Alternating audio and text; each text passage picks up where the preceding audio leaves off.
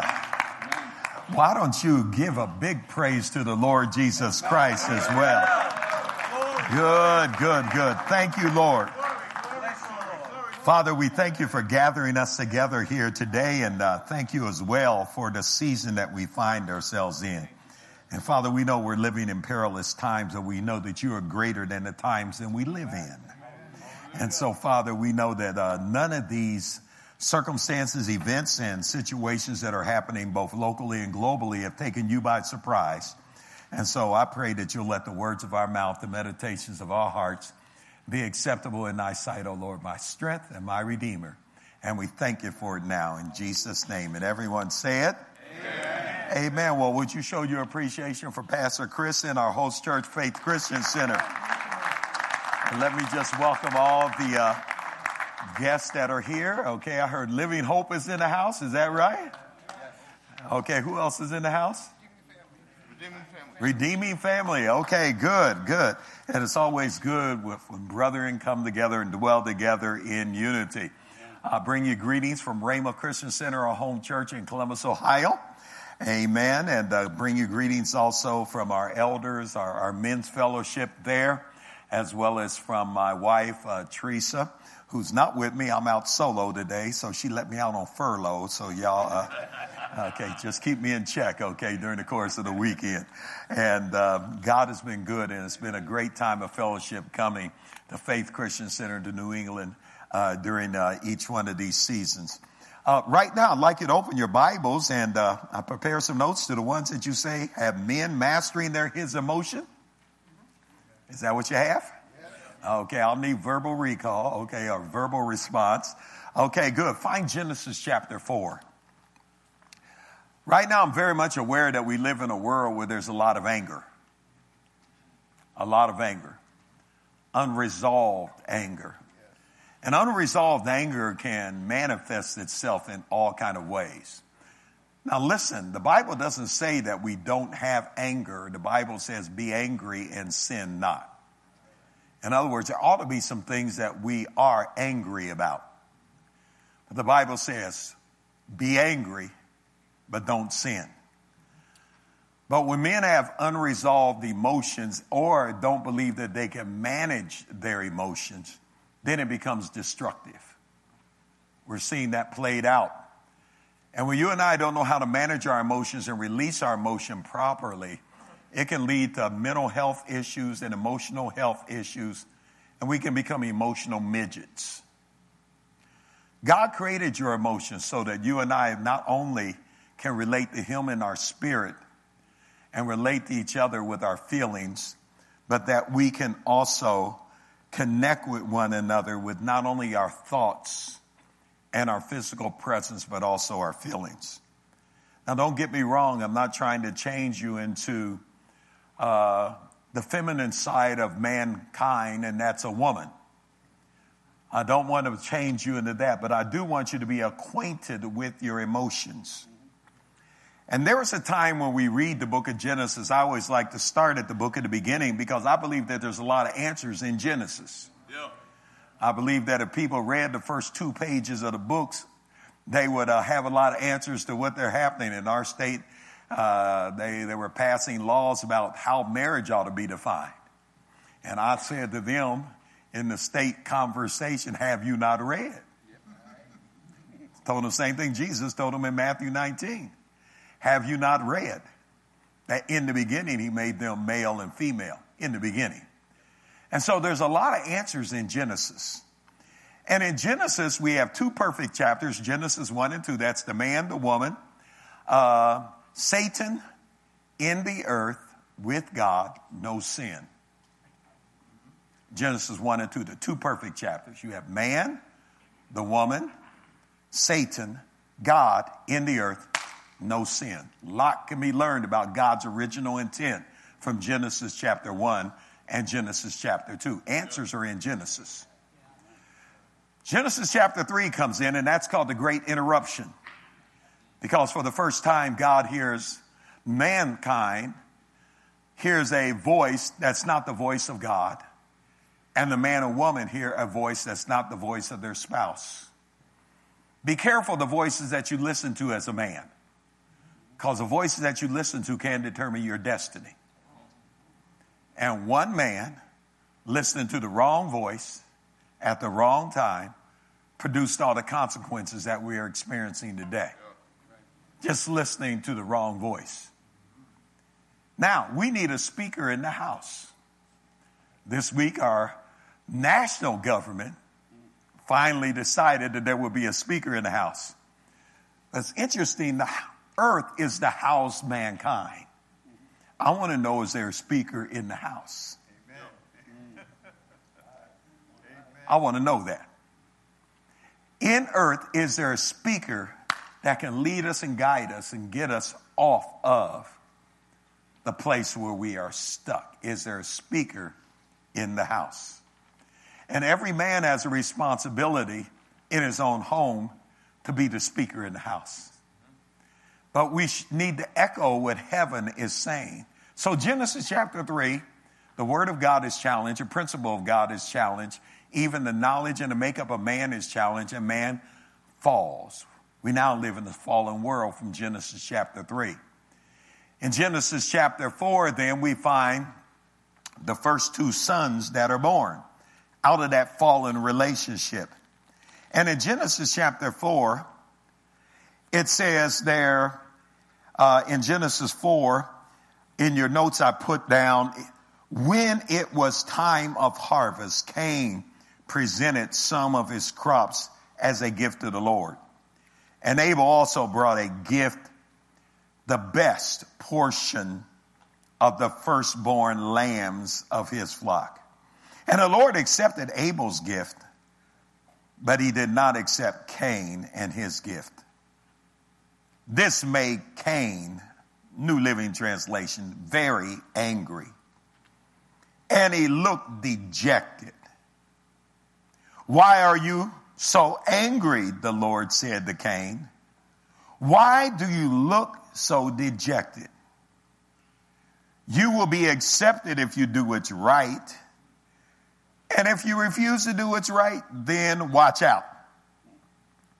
Sin is crouching at the door, eager to control you, but you must subdue it and be its masters.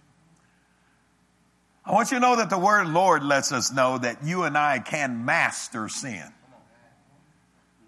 But it takes the power over sin to master sin, and you and I can manage and we can master those emotions. Now, it's interesting here because we have the story in this little account of two men. Both of them are worshipers. Just because you worship with somebody doesn't mean that they have it all together. Look at the man next to you, because at Rhema Christian Center, church where I lead as a pastor, we talk to each other in church, okay? All right, we talk to each other. Look at the man next to you and say, just because we worship together. Tell him, I know you still need help, okay? All right, good, good. Yeah, we're going to do a little talking today, okay? So, so just because we worship together doesn't mean that we're perfect and that we're all right. We can worship, be worshipers and still have a lot of flaws. And these two men come and they worship. Cain brings his crops. Abel brings his livestock. God accepts Abel's offering and his worship. He rejects Cain's worship, and Cain gets mad. New Living says he gets angry. King James says, Why are you wroth? That's an old English word that means you're very angry. See, I found out that in Proverbs 3 7, part A, it says, As a man thinketh, so is he. It tells you to be careful when you sit down with a ruler he said, because sometimes he's offering you food to persuade you and seduce you. And he says, and you don't really know what is in his heart, but as a man thinketh, so is he. Sometimes not every sandwich that's given to you is given with good intent. First Corinthians chapter 13, verse number one, it says, When I was a child, listen, I spake as a child. It's possible to give angry speaking. You can just say things out of anger. I remember when my wife was a homemaker and we were raising my two sons and my daughter, our kids were turning out one time, just doing childish pranks so bad that my wife was yelling and screaming. And, um, and I went in there and I told them, and I looked at what they were doing. I told them to stop, went down to my office in the basement, came back up. They had not stopped. They were just acting crazy. And I said, go to your room. They went to their rooms, and then one little kid stuck his head out the door and said, How long do we have to stay in here? I said, Don't ever come out. well, you know, my wife in the house that we lived in, the bathrooms right past their rooms, they heard her coming down the hallway and they said, Dad told us never to come out again. She said, That's all right. Do what your dad says. I've seen him like this before. And she came back down the hallway. We never argued and disagreed in front of our kids because, to the degree that you disagree with your spouse in front of your children, will be the degree that you lose authority with those children. To the degree that you disagree with your spouse in front of your children, will be to the degree that you lose authority in that child's life.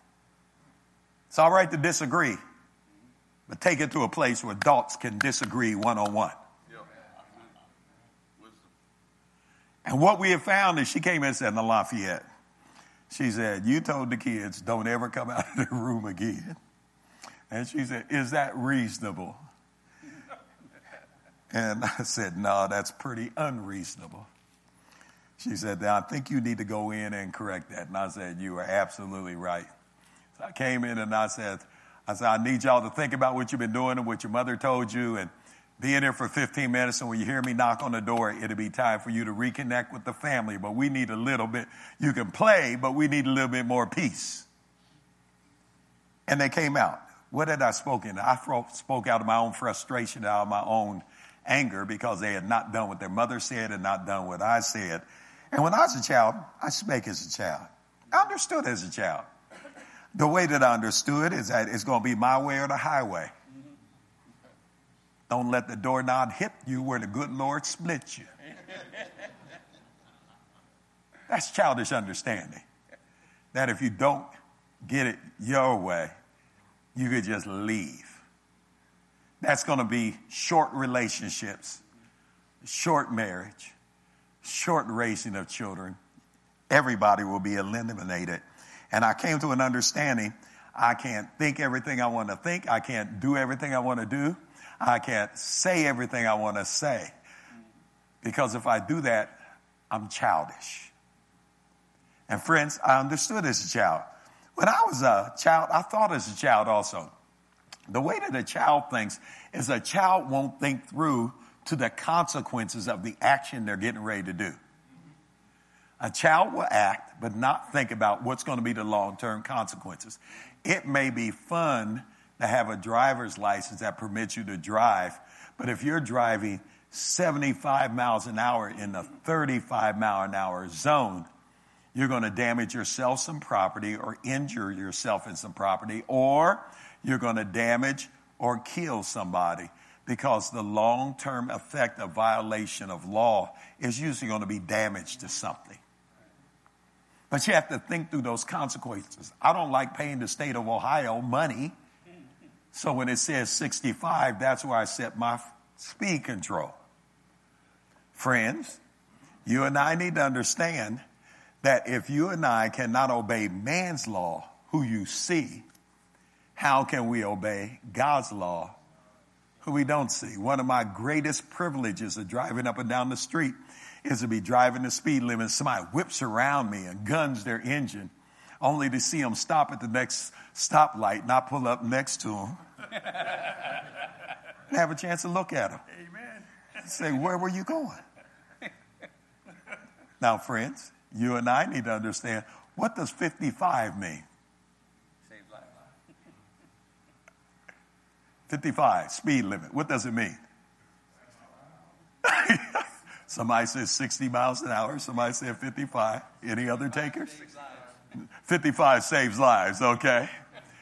I think that it's important that we learn how to read signs.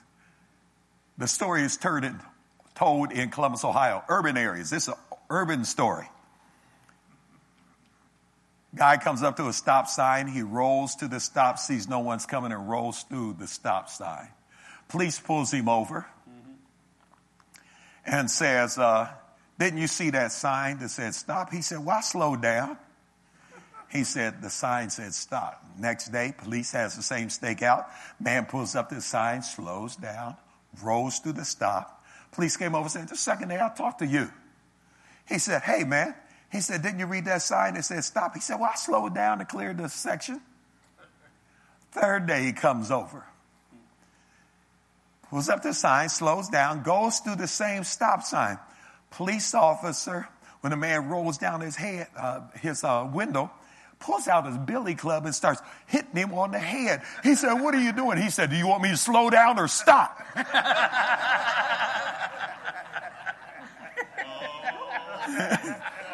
That's an urban story, okay? Urban story. What does stop mean? But when I was a child, I spoke as a child, I understood as a child. And I thought as a child, I thought that there were no consequences for actions. But when I became a man, I put away childish things. Now, why is there much, so much shooting and murder by males around our country? Why does it seem that men sometimes are so angry? Is there something going on inside of men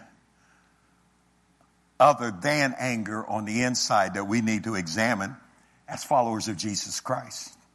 I think Cain becomes an excellent case study because Cain became so angry he murdered his brother. He murdered him because of the way that his brother was worshiping, the way that he was worshiping, and that God accepted Abel's worship, but his worship was unreasonable and unacceptable. Why are you angry, says God? Why do you look dejected? You see, sometimes men, when they're angry, they don't know how to process through anger to a resolve. And so we take up and we cover our anger with violence. We cover our anger with retaliation. We cover our anger with revenge. And when I was a child, I spoke as a child, I understood as a child, and I thought as a child. But when I became a man, I put away childish things. We become masters of mismanagement, even with our anger, and our anger is manifested in other kinds of ways. What does it mean to be angry and sin not? See, sometimes men's internal chatter is listed on the bottom of your page, and this is not comprehensive, but sample. See, sometimes men, they say, I want to cry, but I can't because I'll look weak if I mess, if, if I admit or express how I really feel. Uh, I'm always tired of being the problem. I'm always tired of being the problem. And, and life is no longer worth living, sometimes men say. And men begin to think about even self-murder, not murdering their brother, but murdering themselves. That's called suicide. And internal chatter can happen. Sometimes men get the blame for everything. If you would do what's right, you hear that from your wife and from your children, sometimes from the culture. Men, men, men, men, men don't ever do what's right and you become the problem. I spoke for a women's conference years ago at, at a Baptist church in our city and I was one of the presenters. They had a, re, a re, retired male colonel of the Air Force that was on the panel, and then another man that ran a community, community shelter. And after this three day women conference, they want some men to come in to be on this panel. That's a dangerous thing. I don't know why I said yes. I hadn't prayed, I think. And these women in there, they, they, they were brutal. And, and, and I said, well, what's the problem? They said, men are the problem. They said, we've resolved the last three days. Women ain't the problem. Men are the problem. And then they said, they, they gave me this list, they, and I wrote it down years ago. They said, when somebody's acting crazy in the, in the community, what do you call them? You call them a menace. They said, think about it. When somebody can't manage your emotions, they have mental health. They said if it's long term, they call it mental illness. She said the worst time of my month is called Uh, it's called a menstrual cycle. And she said, even when I get old, it's called menopause. She said, men are the problem. I said, oh God, why did I say yes to come on this panel?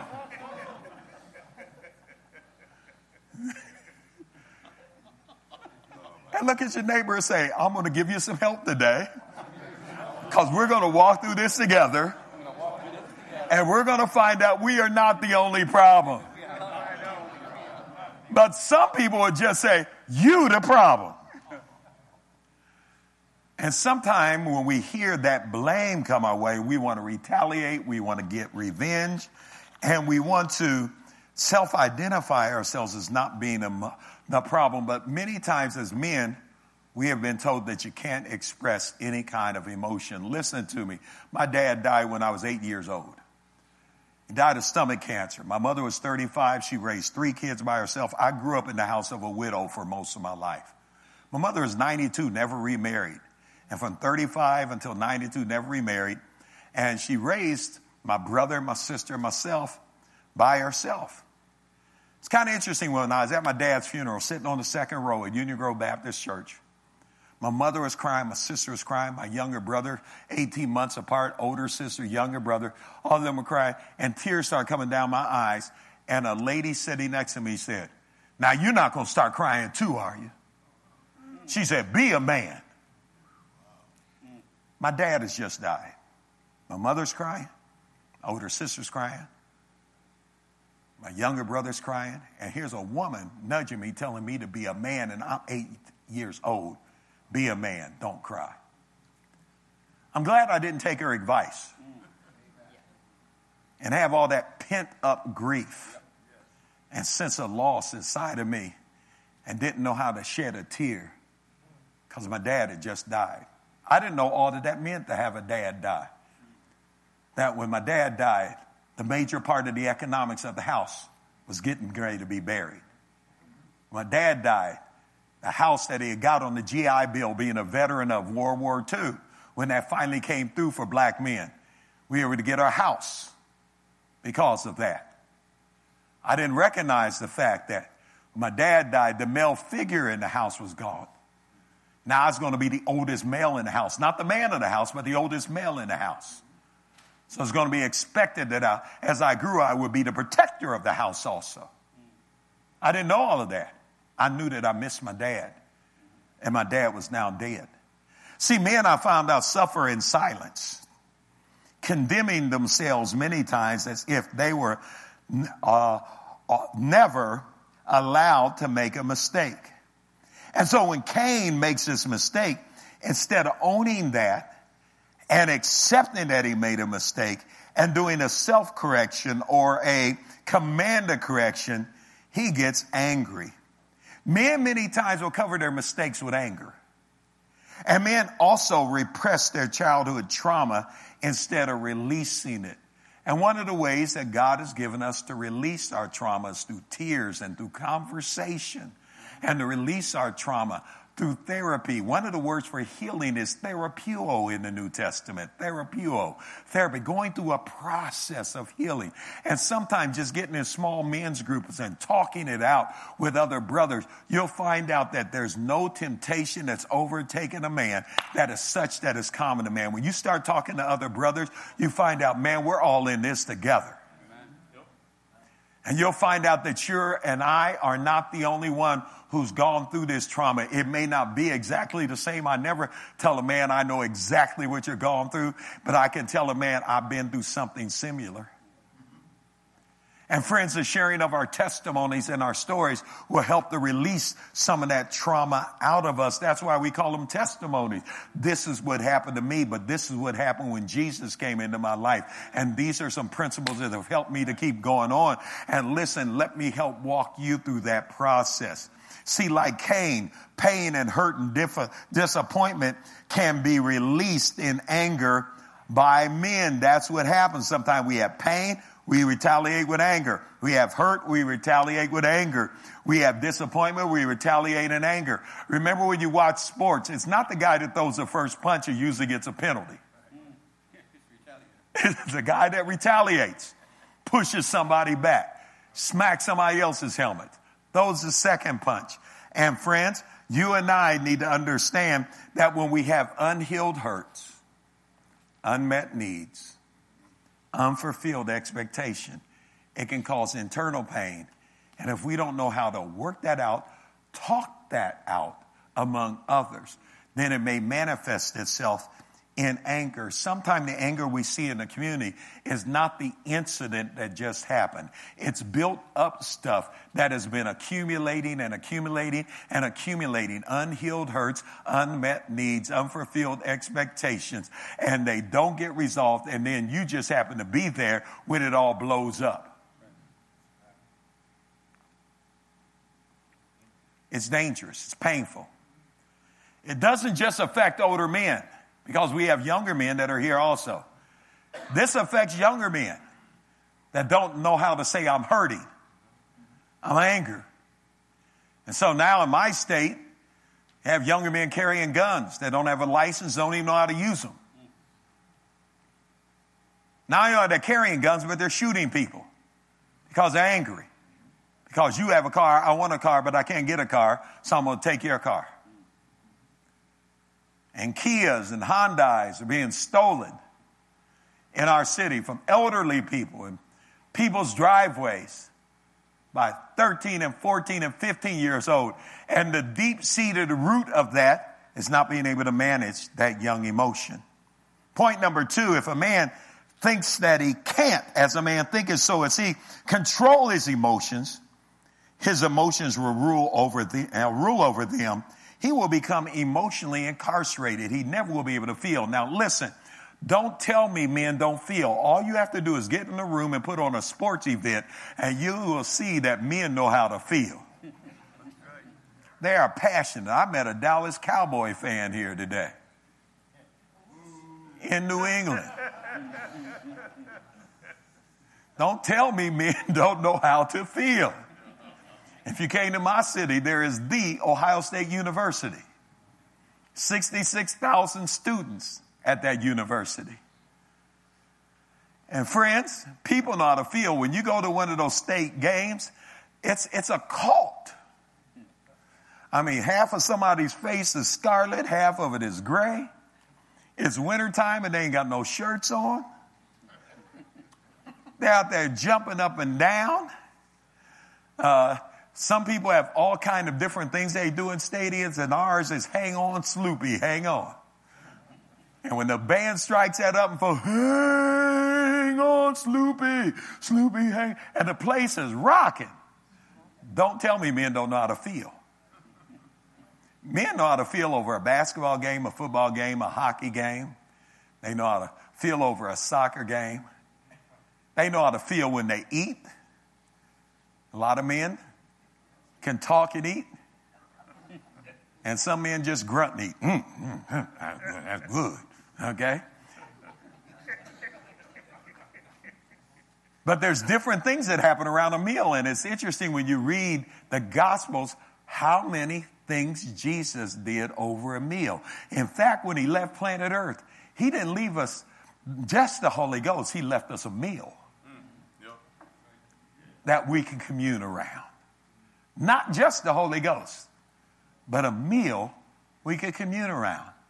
And friends, men feel, but if we don't know how to manage our emotions and know how to express those emotions in a different way as he thinketh, so is he. Now, when we hide and deny our negative emotions, they can become toxic and fester and listen and become infectious wounds. And that's what happened to Cain. God confronted him on a behavior. He rejected God's voice. Why are you angry? Why do you feel rejected? And he took out God's judgment on him, on his brother. Brothers, life is painful. Life hurts. And there are disappointments. Disappointments are when your expectations are not met. And I don't wish or pray for the pain of life, the hurts of life, or the disappointments of life to hit you. We live in a fallen world, and that's just the way it is.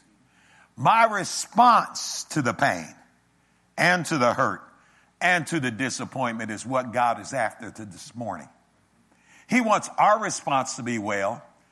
He wants our uh, response to be adjusted so that we can help another brother respond and adjust well. Listen to me.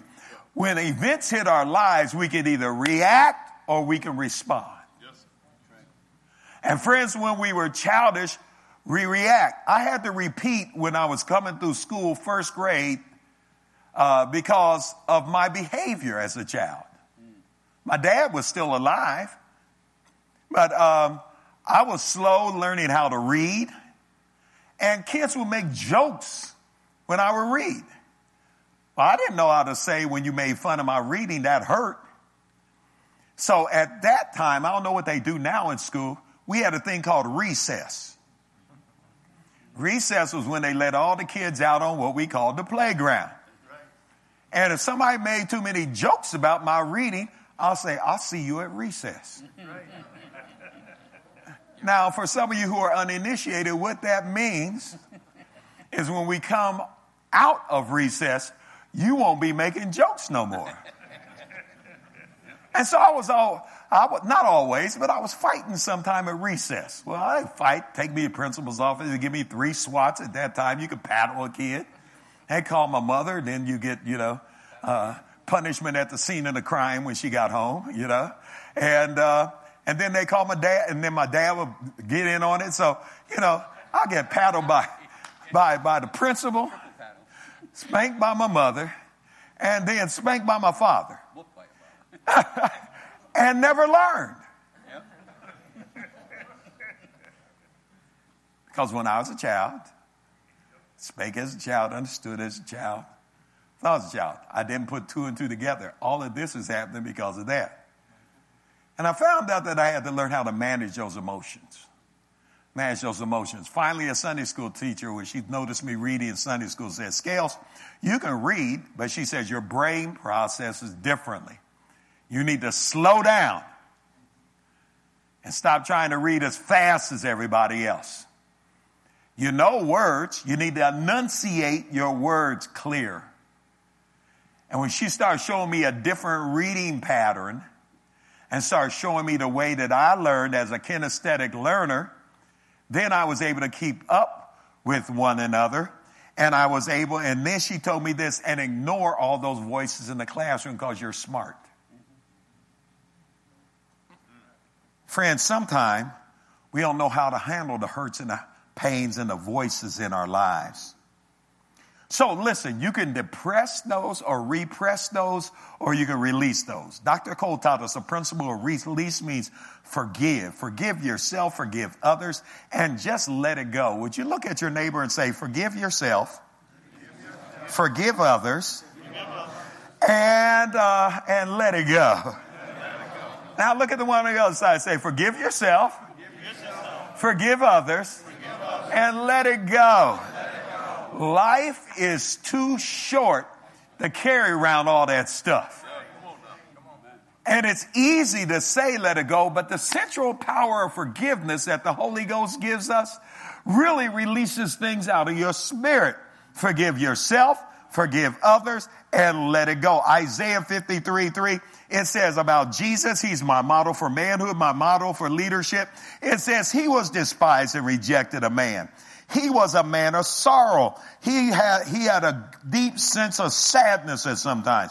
He says he was acquainted with grief. He experienced loss sometime. We hid as it were our faces from him and he was despised and esteemed not. Jesus went through all the pains of life. And Jesus wasn't afraid to express emotion. Remember when his friend Lazarus died in John chapter 11, verse 35, shortest Bible verse for those of you like Bible trivia in the Bible. Jesus wept. When I used to, my mother used to gather our family together, all the cousins and aunts and uncles. Uh, Thanksgiving time, we'd have Thanksgiving dinner at my mother's house.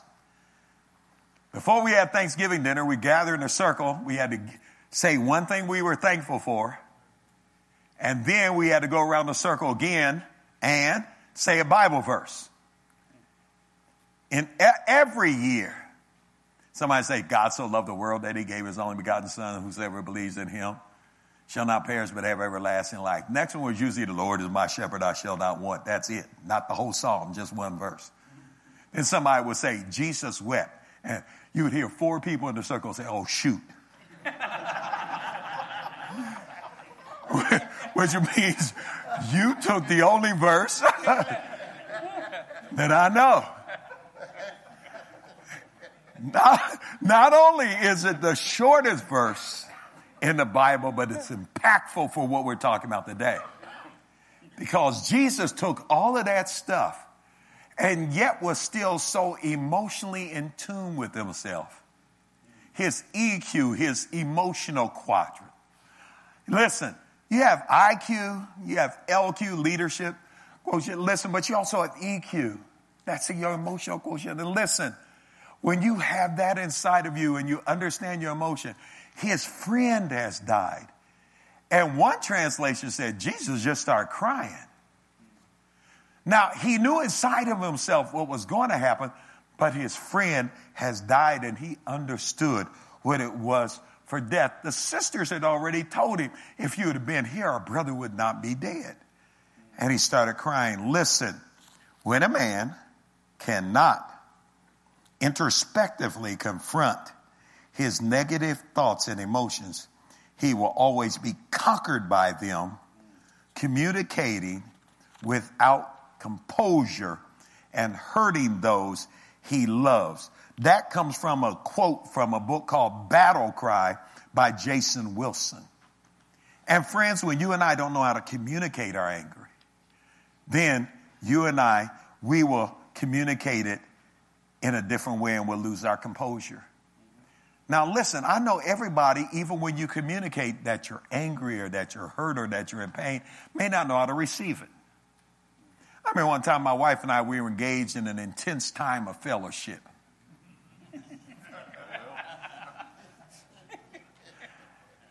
And she said something to me, not about the issue we were intensely engaged in, intense times of fellowship, but she didn't say something about the issues. Ray, she said something about me. And I said, that hurt. And she said, oh, did that hurt, big boy? I said, Teresa. Uh, I said, you don't want, to do that. I said, because I just became very vulnerable with you. And she said she, she walked away and then came back multiple minutes later. And I said, where'd you go? She says, your eyes got big. I ain't never seen you look like that before. Because sometimes when you expose yourself and let somebody know you hurt me, they want to pile on. Mm-hmm. And you have to know how to respond to that. Because there was a time when somebody said, Oh, did that hurt, big boy? I said, Well, does this hurt? Bam! because when I was a child, I thought I was a child. I understood as a child. And I spake as a child, but when I became a man, I put away childish things. Listen to me. The fellowship of men can help us bear one another's burdens. That's why we have the fellowship of men like this. That's why you get men in small groups can meet at a coffee shop, at a pizza shop, at Panera. And not only do we meet there to eat, but we meet there to talk. Because I'm convinced that if men start talking and communicating with each other more and more and more, some of the stuff that's plaguing us and polluting us and causing us to be sick can get out of us. Listen, you don't have to go it alone, brothers. When I was a child, I spake as a child. I understood as a, I thought, understood as a child. I thought as a child. But when I became a man, I put away childish things. Listen, from our childhood, emotional barriers arise when we experience failure and embarrassment and, rejection. Just the name of few. I've been embarrassed lots of times. My, my, my daughter calls me clumsy. One of the reasons I don't drink a lot of stuff when I'm eating because I spill stuff. So most of the time when somebody asks me, I'll take a sip of water and then I'll push the glass, you know, to the center of the table. Why? Because I spill stuff. Well, my daughter has picked up on that characteristic. I mean, one day she's getting, I don't know why she picked up this habit. She gets out some ranch dressing and she picked up the habit of shaking the ranch. Well, she shakes the ranch, but the top wasn't put on by the last people that, that, that put it in the refrigerator. So ranch dressing goes everywhere. My youngest son is no, is no better. He likes to record everything. So he gets his phone out and says, here's Yolanda again. You know, he said ranch dressing all over the table, all over her plate, all over her. And he said, Yolanda, give the listening audience a few words about why this happened. She said, I get it from my dad. We're clumsy. and I've been embarrassed a lot. Banquets that were very formal. And my mother taught us, I said, I wasn't reaching. She said, Why were you reaching across the I was not reaching across the table. I was just reaching for that fork and the water happened to be there and splat. But friends, I've learned how to not ignore embarrassment. I've learned how to apologize and say, I'm sorry. Listen, I know better. I've learned how to now think through and start rearranging stuff, even though I know there's a formal place setting process. Pastor Mike, I know I've read Emily Post's book of etiquette. I've tried to obey all of that stuff. And, and I know that there's everything has a place and in its place it should be. But I know what I need. And I've learned I got to move this out the way, move this up, put this over here so that I don't get embarrassed at this table. And friends, that came out of a fellowship with men. When men said, Scales, when you sit down to, to a table, look at it and arrange things the way you needed to be that's in front of you. I said, Thank you, brother. I thought you weren't supposed to touch anything. He said, No, you're not supposed to eat. He said, But you can rearrange. That came out of a men's fellowship. See, from a childhood, emotional barriers can arise uh, when we experience all of these emotions. And uh, we reject some of these barriers on our own in hopes of protecting our hearts from any more painful experience. If you think that expressing anger is going to protect you from anybody else saying anything to you again in your life, you're wrong. It's critical that we learn how to sit still with our thoughts and our feelings so that we can express how we feel without losing self control. The mind can only bear so much before it really breaks down. Jason Wilson uses this term, a comprehensive man. That's a man that's in touch with his spirit, soul, and body. That's a comprehensive man. A man that says, knows that Jesus came to make you whole. Remember one time he came up on somebody who was sick and he said, Will you be made whole? He not only wants to have you whole in your spirit, but whole in your emotions and in your mind and in your will and in your intellect, the way that you think, the way that you feel and what you desire, as well as whole in your body. And listen, a comprehensive man is courageous, but also compassionate and strong, but sensitive. Friends, I want you to get a hold now as a man of your compassion. I begin to feel for other people. Now understand, I understand compassion fatigue. Brother, I understand when you do something for a brother and he just keeps coming back and back and back for more and more. Say, well, you're a Christian, man. You're supposed to be helping me. And he starts playing that game with you. I understand compassion fatigue. And so I've learned how to just manage that even. Brother came to me and said, man, Scales, I need $1,200 for my rent. And I said, I don't have $1,200 to give you. I said, I got 120. He said, 120? I need 1200 I said, go find nine other people. Mm. I said, you find 10 people at 120 bucks, you got 1200 bucks. He said, oh. There would have been a tie. If I'd offer you 120 on your 1200, you would have gave me that response. I'd have put my 120 back in my pocket. Right. Oh, I got some agreement over here. and walked away. But instead, I gave the brother some counsel, and he came back. I said, "That need get met." He said, "I did exactly what you said." He said, "It's surprise I found nine guys that had 120 dollars." He said, "Some gave me a little bit more, so I didn't even have to find nine people." And friends, you and I need to be courageous, but compassionate, strong, but sensitive. And sensitive doesn't mean that you and I become flaky sensitive, but it does mean that I have a chance to feel what somebody else is feeling a man who lives uh, free from uh, the good of his heart. And he should live free from the good in his heart, not the fears that he's experiencing. Comprehensive Man says, uh, Jason Wilson, uh, he embraces all of his emotions and how he can express them rather than be ruled by them Cain was told, sin lies at the door and it wants to rule over you, but you must rule over it. You can manage your emotions. Be at peace. Jesus put it like this, shalom. Blessed are the peacemakers. For you to be a peacemaker and a peace producer, you and I must first have peace inside of us. And if I'm at peace and at rest, then I can produce peace and rest. Blessed are the peacemakers. Literally, when those people go into a war and into confusion, they don't produce more war and confusion, they produce peace.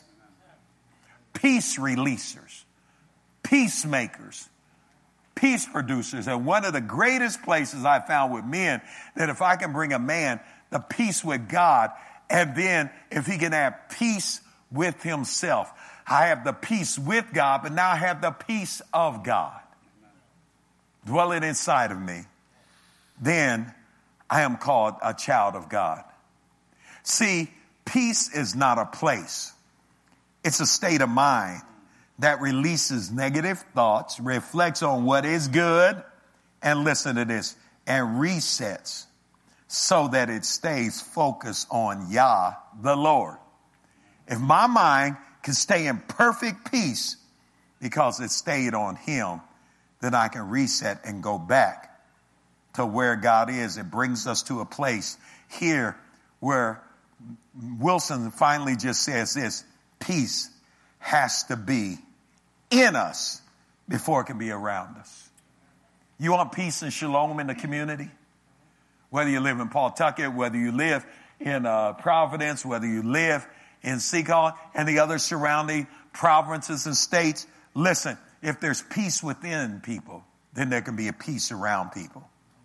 So here's what I want you to do. I want you to clear your laps for a moment and just think for a moment as we pray. I want you to think about who you need to forgive. Who is it that you need to release? Who is that teacher or that fellow student or that parent or that brother or sister who put that sound in your ear that has been playing over and over again that told you that you couldn't or you shouldn't or you wouldn't become anything or who you thought you should be. I want you to right now, in the name of Jesus, forgive them and release them. That family member, that friend, that associate, that superior, release them.